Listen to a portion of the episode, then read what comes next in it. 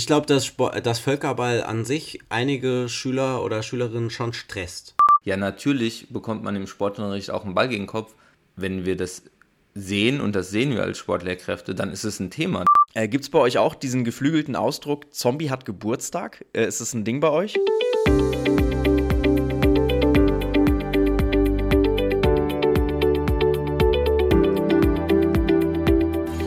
Es ist Donnerstag. Herzlich willkommen zur mittlerweile dritten Ausgabe des Vimasu Podcasts. Wir machen Sportunterricht. Auch heute sitzen wieder Christoph und Janis von Vimasu bei mir. Direkt zu Beginn der Episode wollen wir aber natürlich sagen, dass es sich ähm, ja, sehr absurd anfühlt, in den aktuellen Zeiten, wenn man aufs Weltgeschehen schaut, einen Podcast über Sportunterricht aufzunehmen. Nichtsdestotrotz haben wir uns dafür entschieden ähm, und haben gesagt, wir wollen euch mit den nächsten, ja, geplant 30 Minuten zumindest ein bisschen äh, Ablenkung von all dem geben, was dort in der Welt passiert. Ja, ähm, danke für die liebe Begrüßung. Von meiner Seite gibt es auch sozusagen mein zweites Fach sehr Politik, das ich ähm, jetzt die letzten Wochen, vor allen Dingen die letzte Woche, sehr intensiv mit den Kindern im Austausch war. Und es wurde einem nochmal bewusst, wie wichtig äh, Schule als Ort ist, irgendwie des Austauschs, äh, um die Kinder da irgendwie abzuholen, wo sie gerade sind mit ihren Gedanken. Also ich denke, andere Fächer sollten jetzt etwas zurückstecken und äh, man sollte sich Zeit nehmen, wenn man sich zutraut, mit den Klassen über die Situation zu reden. Und jetzt versuchen wir euch ein bisschen abzulenken mit der nächsten halben Plusstunde. Ja, bevor wir in die aktuelle Episode starten, ähm, würden wir am Anfang gerne ein bisschen Bezug nehmen und zwar zur letzten Episode. Da haben wir gemeinsam über die kleinen Freuden des Sportunterrichts gesprochen und haben euch mal gebeten, uns eure kleinen Freuden des Sportunterrichts zukommen zu lassen. Ähm, und am Anfang möchten wir uns wirklich über das tolle und vor allem ja ähm, viele Feedback bedanken, was ihr uns geschickt habt. Wir hatten mit viel gerechnet, ähm, dass unsere Fächer so überquellen, hätten wir nicht gedacht. Ähm, deswegen gibt es hier auch nur so ein ganz kleines Blitzlicht in eure kleinen Freuden des Sportunterrichts. Ich fange mal an mit dem Sebastian der uns geschrieben hat, dass es ihn total freut, äh, wenn Schülerinnen und Schüler das Schwimmabzeichen bei ihm machen und sich dann darüber freuen, dass sie mit ihren äh, Freundinnen und Freunden endlich gemeinsam zusammen ins Freibad gehen können. Äh, und er hat geschrieben, dass er sich an einen Moment erinnert, an dem die Reinigungskraft ähm, die gesamte Sporthalle mit Kaffee und Kuchen versorgt hat, als das Sportabitur anstand. Vielen Dank ähm, für diesen Einblick, äh, Sebastian, in deine kleinen Freuden des Sportunterrichts. Ist bei euch auch Feedback eingegangen? Ja, wir hatten ja diesen Fragesticker in der Story. Da gibt es richtig kleine Freuden, zum Beispiel wenn irgendwelche langhaarigen ähm, Haargummis dabei haben, wenn, wenn Kinder beim Spielen sich freuen und lachen. Jemand, die, die Uli Ricke, hat zwei Wochen Waveboards ausgeliehen und nur noch strahlende Gesichter gesehen. Hier ist jemand eher so ein bisschen materiell, hat neue Stapelsteine bekommen, sich sehr gefreut. Cedric aus Cologne wurde schön verabschiedet, nachdem die Fünfer weggegangen sind ja, eine, eine Mail von Jörg, der hat geschrieben, er hat seine Klasse an einen Referendar abgegeben und da ist man natürlich immer angespannt, dass dann in Prüfungen alles klappt und er war super happy, dass die Klasse da sich von ihrer besten Seite gezeigt hat. Also äh, vielen Dank für eure ganzen Freuden, ja, die wir auch täglich trotzdem noch im Sportunterricht erleben dürfen. Würde ich noch kurz äh, eine äh, kleine Freude äh, auch noch berichten. Ich war im Auto und habe meiner Tochter hinten die Autofahren hasst, irgendwie so zugewunken, so panisch, die ist ein Jahr und äh, wollte sie ablenken. Es war schon dunkel und dann ist neben mir, sehe ich auf einmal im anderen Auto, wie so eine junge Frau mich so anguckt und ich dachte schon so, oh je, unangenehme Situation. Mich dann so anstrahlt und dann war immer noch so, ich habe schon so auf meine Tochter gezeigt, nee, nee, ich wink nach hinten, dann noch das Fenster runter macht und ich dachte so, okay, wie komme ich aus der Nummer raus? Mach auch das Fenster runter und dann schreit sie, Herr Veit! Und dann war so kurz Stille, erkennen Sie mich? Und ich so direkt, ja klar, äh, klar erkenne ich dich. Und so, dann so, okay, der Moment wieder, äh, den man auch so erlebt, okay, wir werden älter und unsere ehemaligen Schülerinnen auch. Im Nachhinein weiß ich jetzt, wer es war, aber es war ähm, wieder eine kleine Freude, äh, dank des Lehrerdaseins, äh, den ich da an der Ampel hatte. Ja, wer war das denn? Selina, vermutlich. Ja, ich glaube auch ehemalige Schüler wieder treffen gehört auf jeden Fall ähm, bei fast jedem äh, zu den kleinen Freuden des Lehrerdaseins. Ähm, vielen Dank für alle Zuschriften und tut uns leid, dass wir jetzt nicht alle ähm, ja, erwähnen konnten. Unser neues Thema heute, über das wir uns unterhalten wollen, ist äh, Spiele. Und zwar werden Christoph und Janis gleich ihre Top 5, äh, also ihre Lieblingsspiele aus dem Sportunterricht vorstellen, so ein bisschen ja, gegeneinander antreten lassen sozusagen. Ähm, da werden mit Sicherheit ein paar altbekannte Spiele auch dabei sein, aber für die Hörerinnen und Hörer sicherlich auch ein paar äh, neue Spiele oder neue Varianten von Spielen. Ähm, ja, ich bin sehr gespannt, welche Spiele ihr auf eurer Liste habt. Christoph, möchtest du beginnen? Also ich, äh, ich fand es ganz schön schwierig dann im Endeffekt. Ich habe es ja vorgeschlagen, aber ich habe mich da ein bisschen verzettelt, weil ich dann nicht wusste, aus meiner Sicht als Lehrer oder als, als Spielender. Da war ich mir dann irgendwie unsicher. Und deswegen ist bei mir auf dem Platz 5 erstmal was aus meiner, aus meiner spielenden Sicht. Und das ist auf jeden Fall Basketball. Ich habe früher, hab früher Leichtathletik gemacht und wir haben immer erstmal eine halbe, dreiviertel Stunde Basketball gezockt. Und ich war dann auch mal in der AG habe an der Uni im Hochschulsport Basketball gezockt und es hat mir immer Spaß gemacht. Leider bin ich nie in einen Verein gekommen, weil wir da keinen in der Gegend hatten. Ich bin auch nicht so groß, aber. Gut, äh, Walt wächst regelmäßig über sich selbst hinaus.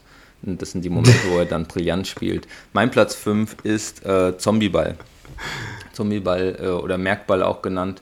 Man braucht kaum Material, nur Bälle. Wir haben mittlerweile irgendwie so, oder ich habe äh, fünf bis zehn äh, Varianten im Kopf und versucht dann relativ zügig die, die Kids einzubringen. Das ist zack und jetzt nächste Variante, nächste Variante. Ähm, so dass so richtig viel Action dabei ist.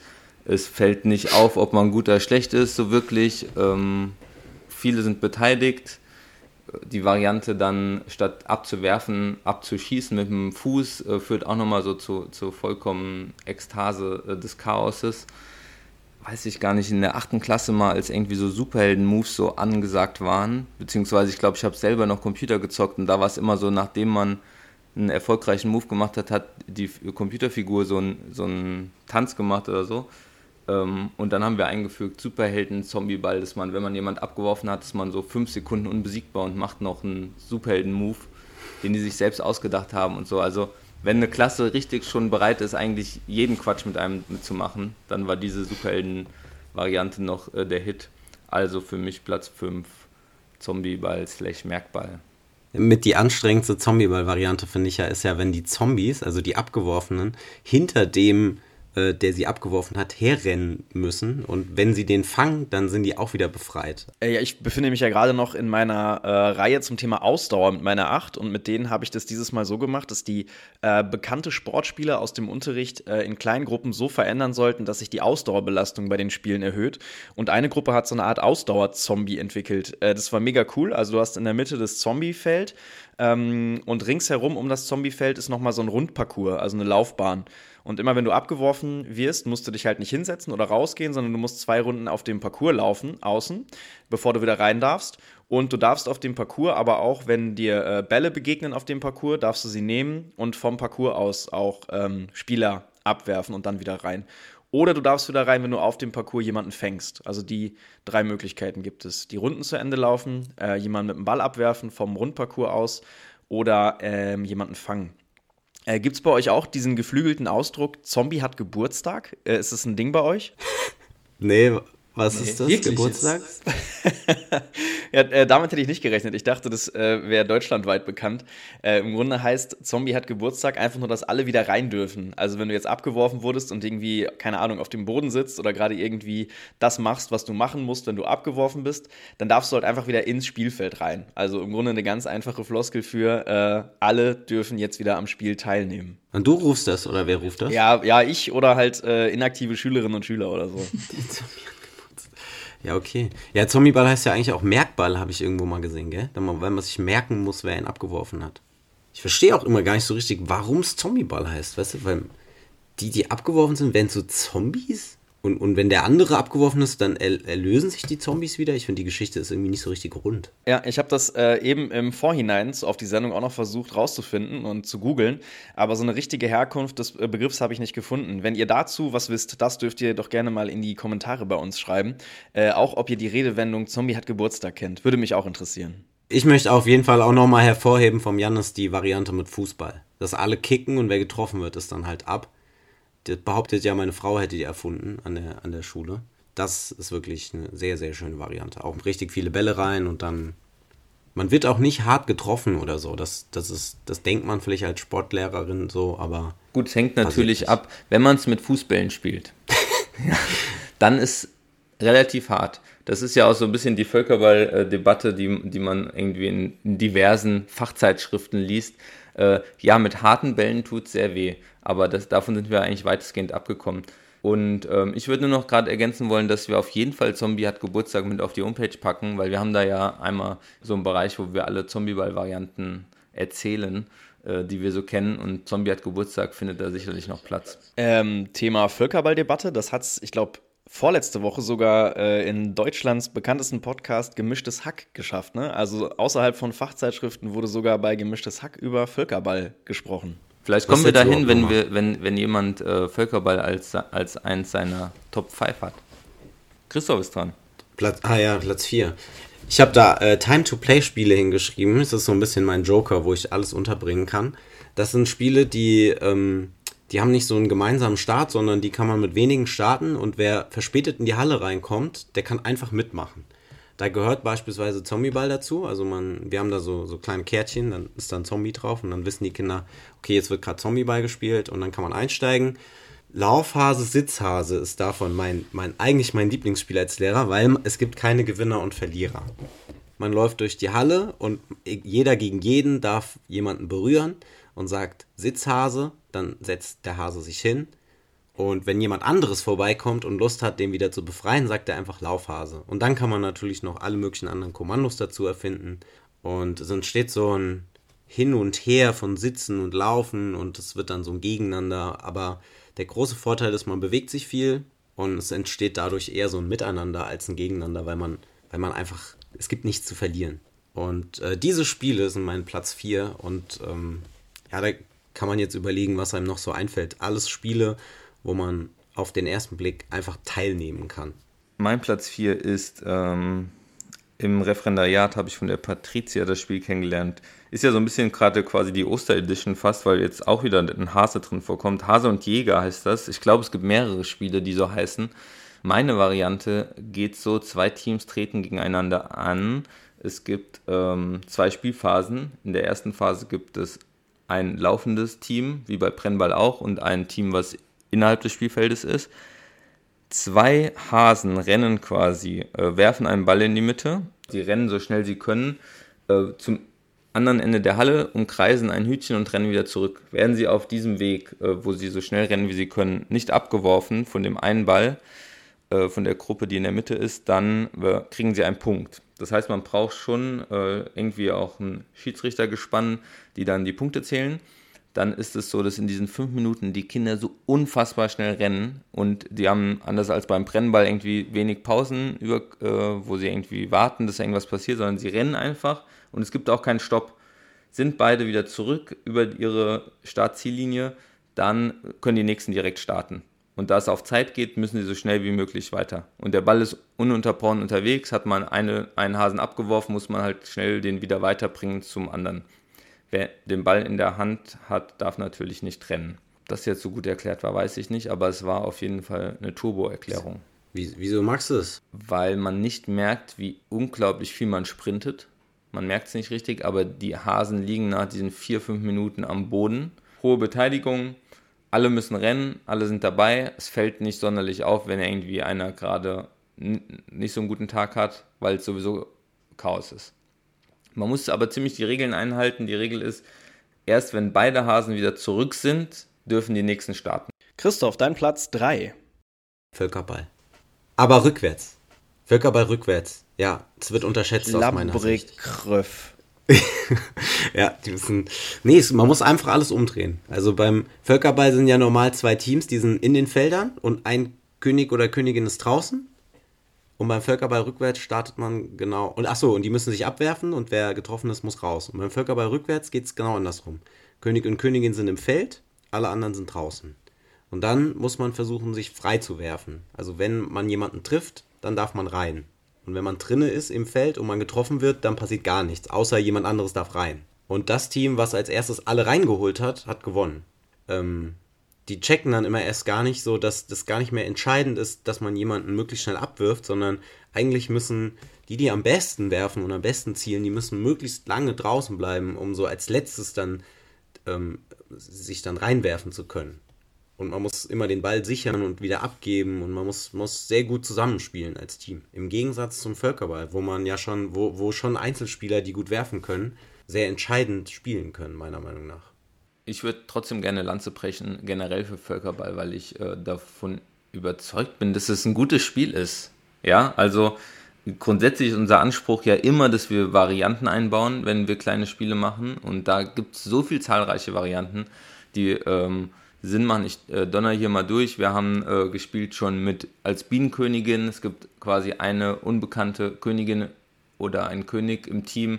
Wenn der abgeworfen ist, ist das Spiel vorbei. Der wird entsprechend beschützt oder gefaked. Ich spiele am liebsten eigentlich Mattenwache. Äh, es wird jeweils eine Turnmatte hochkant festgehalten. Erst wenn diese umfällt, hat das andere Team gewonnen. Das heißt, man kann sich dahinter verstecken, man kann sie frei bewegen.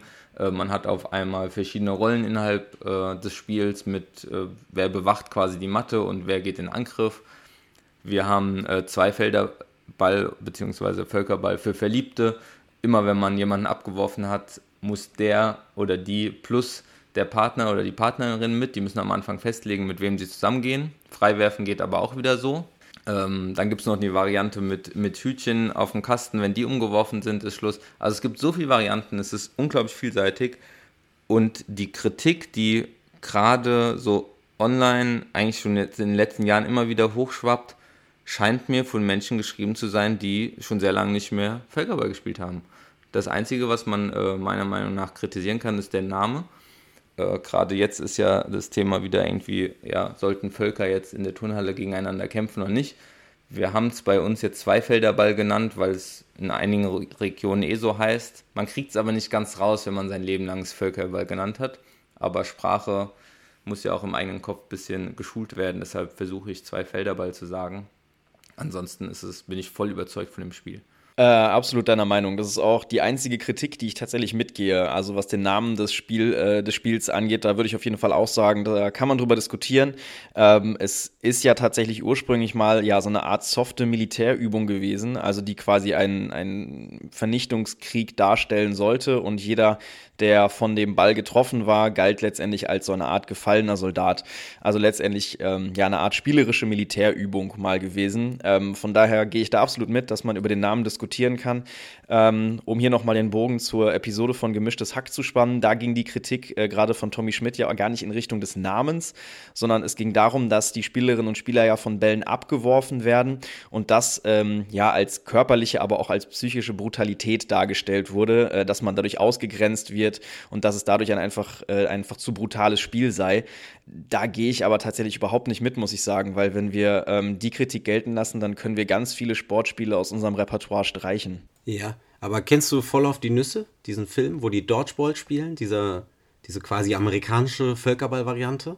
Auf jeden Fall treten die da in so, ähm, in so, in so Kostümen gegeneinander an und ähm, das Ziel ist halt, den Gegner auszuschalten. Und es ist ein richtiges Spiel, ähm, wie, beim, wie beim Fußball jetzt, das gegnerische Team zu besiegen. Und ich denke, die generelle Kritik, die auch von dieser zitierten Studie ausgeht, ist, dass, dass in, den, in Amerika Völkerball oder Dodgeball halt sehr leistungsorientiert gespielt wird.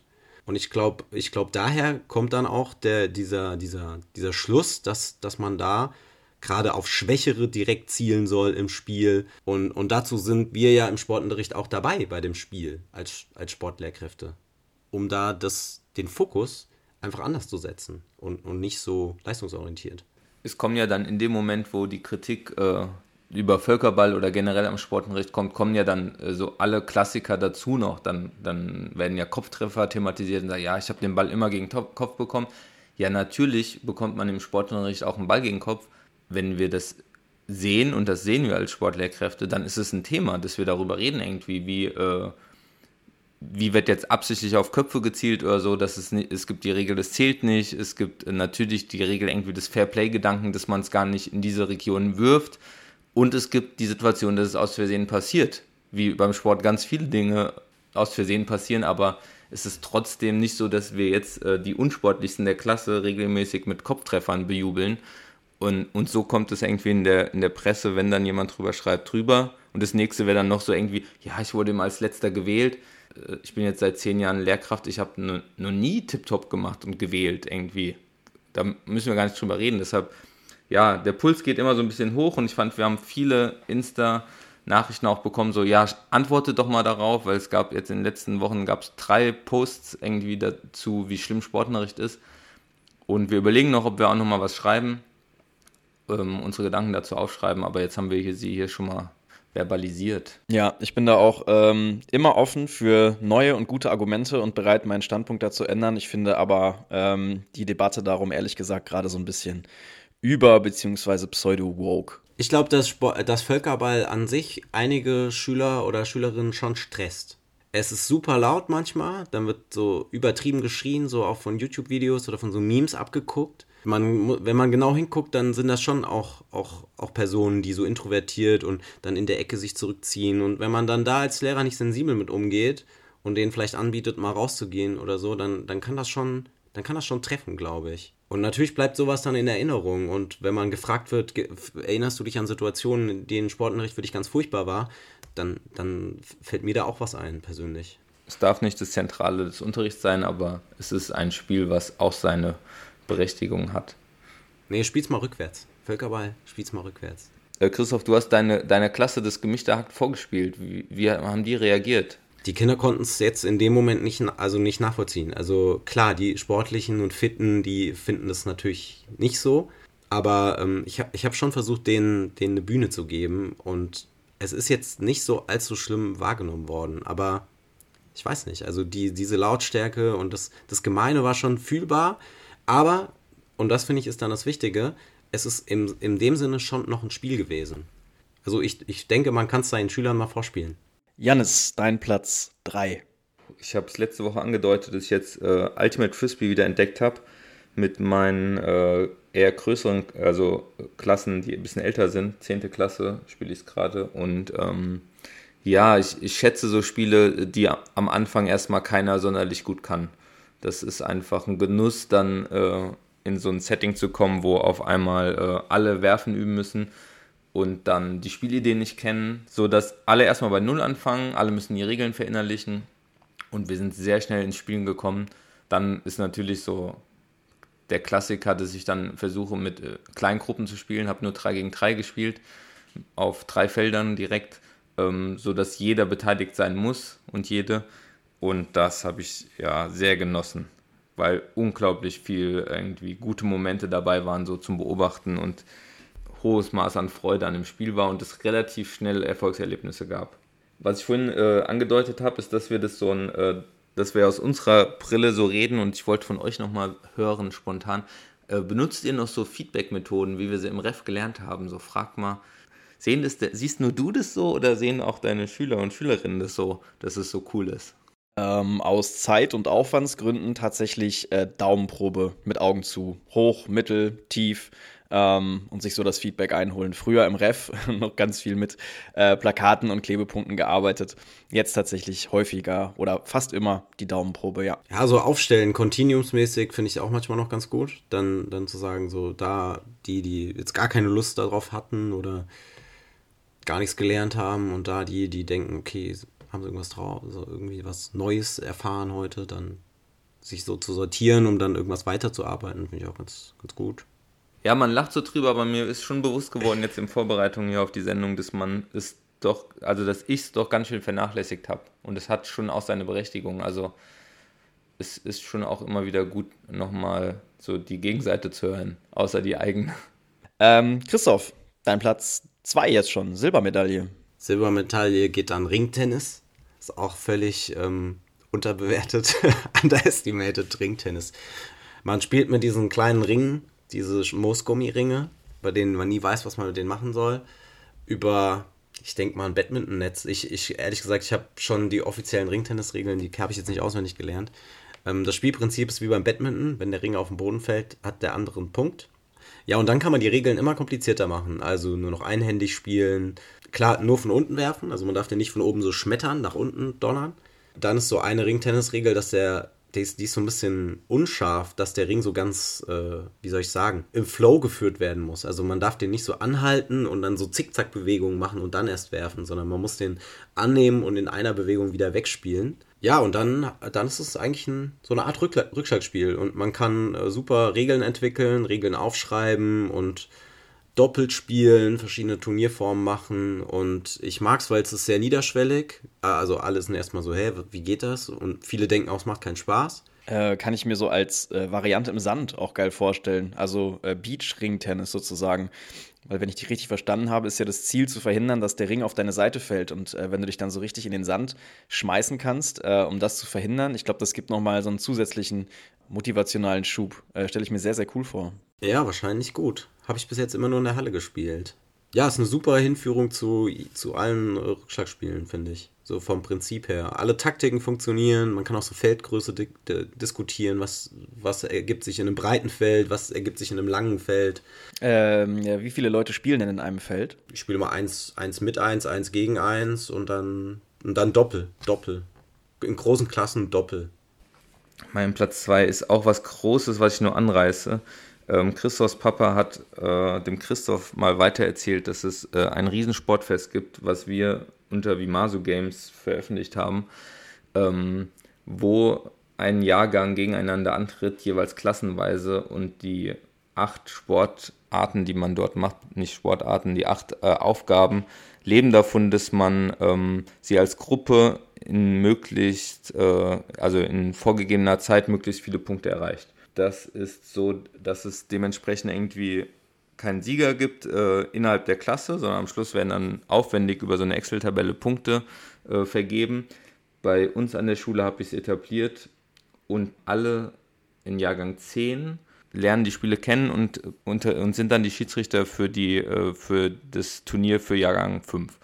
Das heißt, an jeder Station, acht Stationen, sind jeweils zwei Zehntklässler, die zählen die Punkte, die kennen alle Regeln dazu und dann kommt in die Halle kommen dann 100 Kinder an dem Tag. Die sind klassenweise farblich markiert, indem sie sich vorher eine Teamfarbe ausgedacht haben. Sind komplett, meine Klasse war Team äh, Pink und Team Schwarz, entsprechend gekleidet und probieren dann in acht Minuten mit drei Basketballen möglichst viele Korbleger. Also möglichst viele Treffer, egal wie. In acht Minuten als Klasse möglichst viele Runden in acht Minuten äh, als Klasse möglichst viele Bälle abwerfen und so weiter. Also es ist so, so ist dieser Rundlauf gedacht. Ich habe es auch schon mal mit zwei Klassen, äh, gleichzeitig, äh, mit zwei Jahrgängen gleichzeitig in der Halle gemacht. Es waren dann acht Klassen. Es war das Megasportfest. Wenn ich, es ist jetzt wegen Corona ausgefallen, aber im Vergleich zum Bundesjugendspielen ist es für meine Schüler und Schülerinnen so ein nachhaltiges Erlebnis, dass alle immer davon, ey, wir haben, wissen Sie noch, die IGS West Games, also so heißt meine Schule, und davon ist immer noch die Rede. Kein Mensch redet vom Bundesjugendspielen. Bei uns ist ganz klar dieses Teamsportfest viel, viel prägender für alle.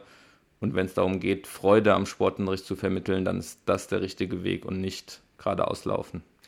Ja, bevor wir jetzt gleich zu euren ja, Goldmedaillen kommen, ähm, noch eine Frage. Gibt es irgendetwas, was ihr früher überhaupt nicht gerne gespielt habt in der Schule? Erstens Glücksspiele, irgend so Würfelstaffel oder so, wo man dann so für Pech, Pech bestraft wird. Das war, war mir natürlich ein Dorn im Auge. Ich dachte, Fuß. du kommst in die Sporthalle und dann steht der Sportlehrer mit so einem Roulette-Tisch da. nee, irgendwann, wenn's, wenn, wenn zu viel Glück im Spiel ist, dann, dann, dann mag ich das auch heute noch nicht. Ein gutes Spiel braucht Taktik und Karotten ziehen. Boah, auf jeden Fall. Ja, Karotten ziehen safe. Alle Spiele, wo du irgendwelche fremden Kinder anfassen musstest, genauso wie Ketten fangen oder sowas. Karotten ziehen, rückbauen. Dank Corona ist es sowieso nicht mehr konform, aber. ja, stimmt. Äh, ich schicke noch einen Blumenstrauß nach Wuhan. Ähm, Janis, gibt es irgendetwas, was du nicht gerne gespielt hast früher? Ja, ich habe jetzt die ganze Zeit überlegt, ich habe ich hab nichts. Ich habe jetzt nichts präsent im Kopf, was ich nicht gerne gespielt habe. Spielen geht immer. Wie auch immer. Ja, wir, wir gehen äh, zu Platz 1. Christoph, jetzt bin ich gespannt. Also ich habe das gerade letztens gemacht, das ist das Pyramidenspiel. Es ist eigentlich ein Spiel im Spiel. Man, man macht es so, dass die ähm, alle Namen einer Klasse sind auf kleine Kärtchen und dann legt man eine Pyramide aus. Am besten so mit 2, 3 an der Spitze und dann unten drunter 4, 5 und dann so 7, 8, sodass man so drei bis vier Ebenen hat. Und dann gibt es lauter kleine Mini-Duelle.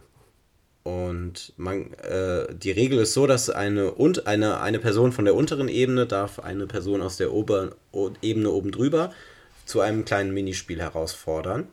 Wenn die Person gewinnt, dann steigt sie auf und die andere Person steigt dann leider ab. Und wenn die obere Person gewinnt, dann bleibt, bleibt man so, wie es ist. Und das Ziel ist es, sich so an die Pyramidenspitze hochzuarbeiten. Ich mag das gar nicht, wenn da eine Person liegt, weil dann gibt es so einen Stau. Und dann, und es ist auch unnötig, da so einen Gewinner zu küren. Und die Minispiele sind so, äh, sind, sind so niederschwellig. Es kann zum Beispiel Wettrennen sein oder wer springt mit fünf Sprüngen am weitesten. Ich habe aber auch Glücksspiele dabei. Und der Charme an der Sache ist, dass es erstmal immer Stress gibt, weil, weil die jetzt Wettrennen machen und dann sagt er, ich war aber Erster und der andere. Und dann ist ganz klar, man braucht Schiedsrichter für faire Spiele. Man, man braucht jemanden, der einem hilft, dass man am Ende auch feststellt, wer jetzt gewonnen hat, wenn es darum geht. Und es ergibt sich einfach so im Unterricht und ähm, es, es, findet da immer jemand was. Also jeder, jeder gewinnt da irgendwie mal, jeder verliert mal. Es geht dann auch darum, so, so, eine Niederlage abzukönnen, jemanden am Ende immer zu sagen, ey, das war ein gutes Spiel, vielen Dank. Und dann sucht man sich den nächsten Gegnerin. Natürlich, so als Unterrichtsreihe gedacht, ist es dann total cool, wenn die Kinder sich selbst kleine Challenges ausdenken, die man dann in die Kartei mit reinmischt. Und ich finde, was man, was man davon hat, ist auf jeden Fall richtig viel gewinnen und verlieren die Sinn und Zweck eines Schiedsrichter, Schiedsrichterin zu erkennen oder auch Schiedsrichter zu sein. Ja, es gibt dann auch einige, die sagen, oh, ich kann das einfach nicht. Ich kann mir das, ich, ich möchte es nicht und so. Das ist auch, das ist immer auch ganz wichtig. Und es ist, es ist die beste Minispiele-Reihe, die man so machen kann, finde ich. Das mein Platz 1. Julia hat uns mal geschrieben, äh, dass sie ein ganz gutes Spiel kennt, das sie Ameisenspiel genannt hat der ähm, Christoph hat es dann nochmal äh, mehrmals irgendwie erprobt, bevor wir es dann veröffentlicht haben, hat mir auch gesagt, jetzt äh, zieh das mal durch, mach das auch mal. Und das hat sich doch bei mir auch durchgesetzt als ein Spiel, was sehr viele Möglichkeiten hat äh, für die Gruppe und man kann so seine Rolle finden.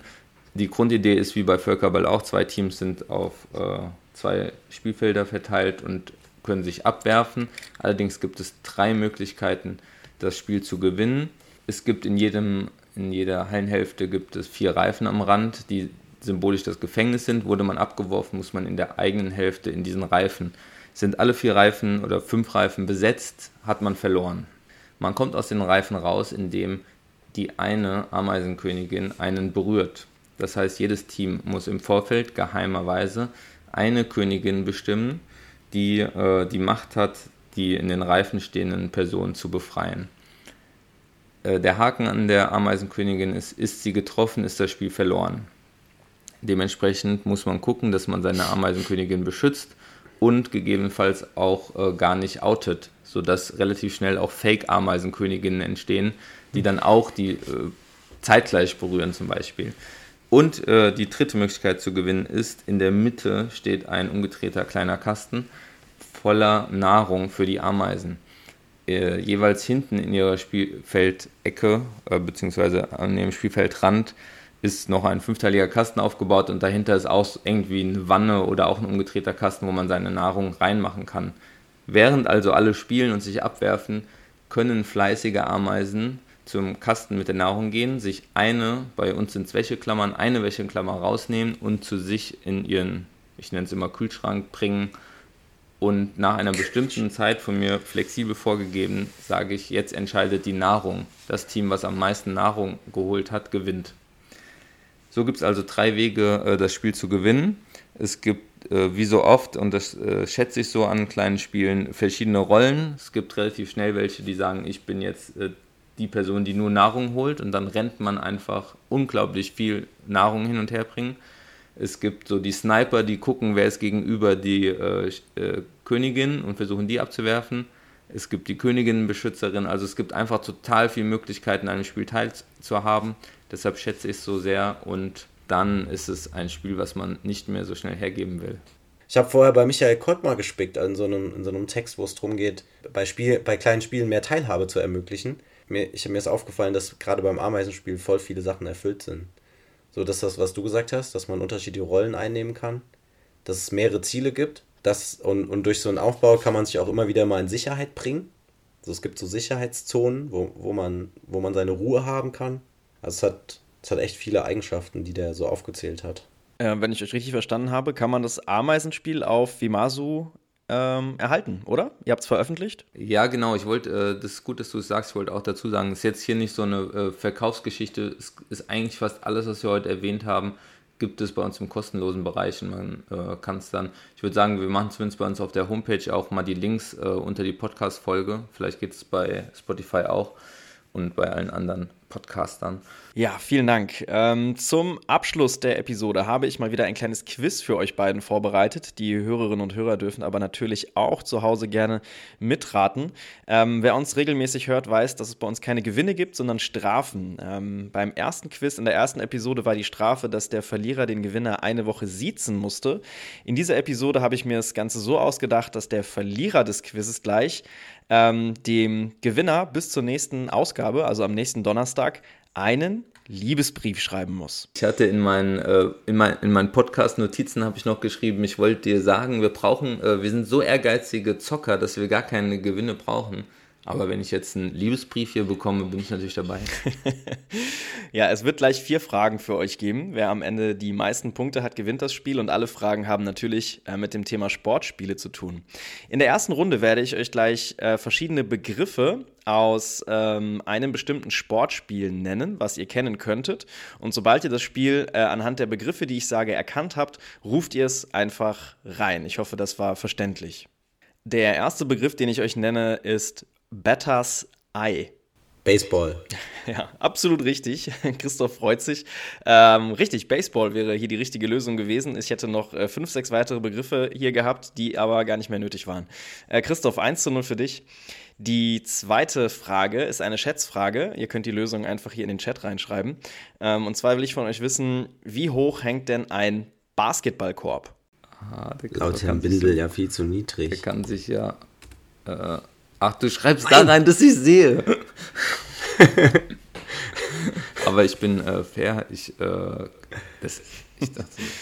Ja, die Lösungen sind mittlerweile eingegangen. Christoph sagt 3,10 Meter, Jannis sagt 3,8 Meter und ein Basketball hängt auf einer Höhe von 3 Metern und 5. Oh. Ja, knappe Kiste. Der Punkt geht aber an Jannis. Ähm, beim nächsten Spiel werde ich euch einen Spielablauf eines bekannten Sportspieles vorlesen und sobald ihr das Spiel erkannt habt, ruft ihr es einfach rein. Die Spielenden bilden einen Stirnkreis, blicken also in die Kreismitte und nehmen die Hände auf den Rücken.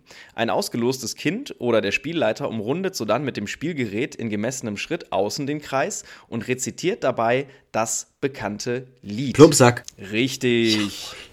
Der Plumpsack geht um. Ja, genau. Der Plumpsack geht rum, ähm, in manchen Gebieten offenbar auch als faules Ei bekannt, für diejenigen, die jetzt nicht wussten, wovon wir sprachen. Ja, Punkt für Christoph. Die nächste Frage äh, ist eine Sortierfrage. Und zwar sollt ihr mal äh, drei Sportarten in die richtige Reihenfolge bringen. Und zwar möchte ich von euch wissen, ähm, Ordnet bitte die folgenden drei Sportarten nach Beliebtheit und die Beliebtheit wird gemessen an der Mitgliedschaft in den Sportvereinen der 7- bis 14-Jährigen. Äh, und zwar bringt ihr bitte in die richtige Reihenfolge Badminton, Hockey und Volleyball. Das ist eine gute Frage, wirklich hast du schön, richtig kreativ.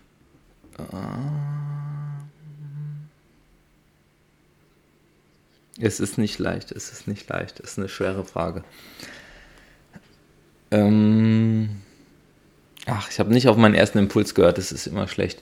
Gut, ich habe es geschickt. Ja, ihr habt beide eure Lösungen abgeschickt. Ähm, Jannis sagt, die richtige Reihenfolge ist Volleyball, Hockey, Badminton. Also Volleyball am beliebtesten, danach Hockey, dann Badminton. Christoph sagt Volleyball, Badminton und Hockey. Also die unteren beiden getauscht. Die richtige Lösung ist tatsächlich die von Jannis. Volleyball, Hockey und Badminton. Und damit steht es 2 zu 2. Und wir brauchen, ähm, ja, ihr lacht, wir brauchen mal wieder eine Schätzfrage. Ähm, die habe ich natürlich auch vorbereitet.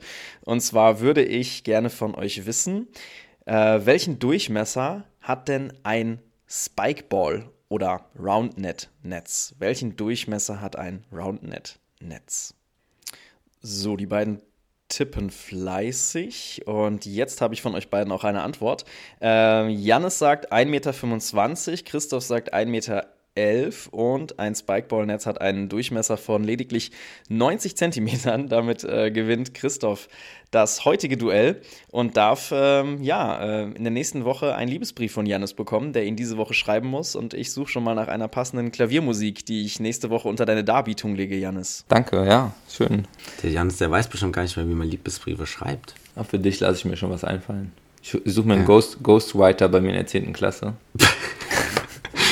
Ja, und so beenden wir eine ja, sehr turbulente Woche ähm, mit ganz viel Liebe am Ende der Episode. Hoffen, dass wir euch ähm, ja, in den letzten Minuten ein bisschen ablenken konnten vom ähm, ja, furchtbaren Weltgeschehen, was momentan dort draußen tobt. Ähm, wir haben beschlossen, den Podcast ähm, jetzt regelmäßig zu senden. Vielen Dank für das tolle Feedback und auch die äh, wunderbaren Hörerzahlen, die wir verzeichnen. Äh, wir haben beschlossen, jeden zweiten Donnerstag für euch jetzt auf Sendung zu gehen. Äh, abonniert uns also gerne auf Spotify, einfach die Glocke äh, klicken, dann verpasst ihr keine keine Episode mehr. Bewertet uns gerne auch, wenn ihr mögt. Äh, und nehmt doch gerne mal Bezug zur aktuellen Episode. Ähm, was waren eure Lieblingsspiele? Was sind eure Lieblingsspiele als Sportlehrer? Nutzt dafür gerne die Kommentarfunktion bei Insta oder schickt uns eure DMs. Ich grüße zum Abschluss meine 10. Klassen. Da, der eine oder die andere haben da schon heimlich reingehört und haben gesagt, sie müssen uns grüßen. Ich grüße äh, alle Klassen, die ich gleich äh, viel schätze. 10a, B und C. Hasta la vista.